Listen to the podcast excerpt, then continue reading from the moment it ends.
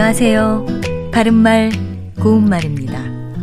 신선한 생선을 고르려면 살이 탱탱하고 단단한지, 아가미가 선홍색을 띠는지, 또 비늘은 싱싱하고 잘 붙어 있는지 살펴봐야겠죠.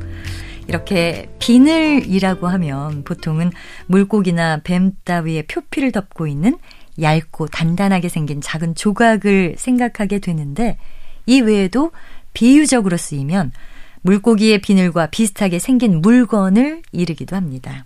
예를 들면 하늘에는 엷은 비늘 모양의 구름이 깔려 있었다. 또는 수면 위로 햇살의 비늘이 은빛처럼 반짝거린다처럼 하늘에 떠 있는 구름의 모양이나 물 위에 비치는 햇살의 모습을 비늘에 빗대어 표현할 수 있습니다. 혹시 물비늘이라는 표현 들어본 적 있으신가요?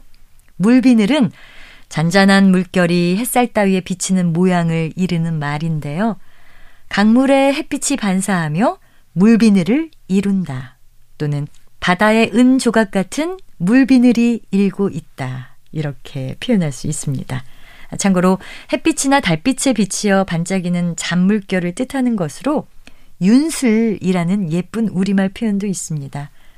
아침녘 강가에는 햇살을 받아 퍼지는 윤슬이 부드럽게 반짝이고 있었다처럼 쓸 수 있습니다. 이런 예쁜 뜻을 가진 우리말 표현 자주 사용해 보시면 어떨까요? 바른말 고운말 아나운서 변희영이었습니다.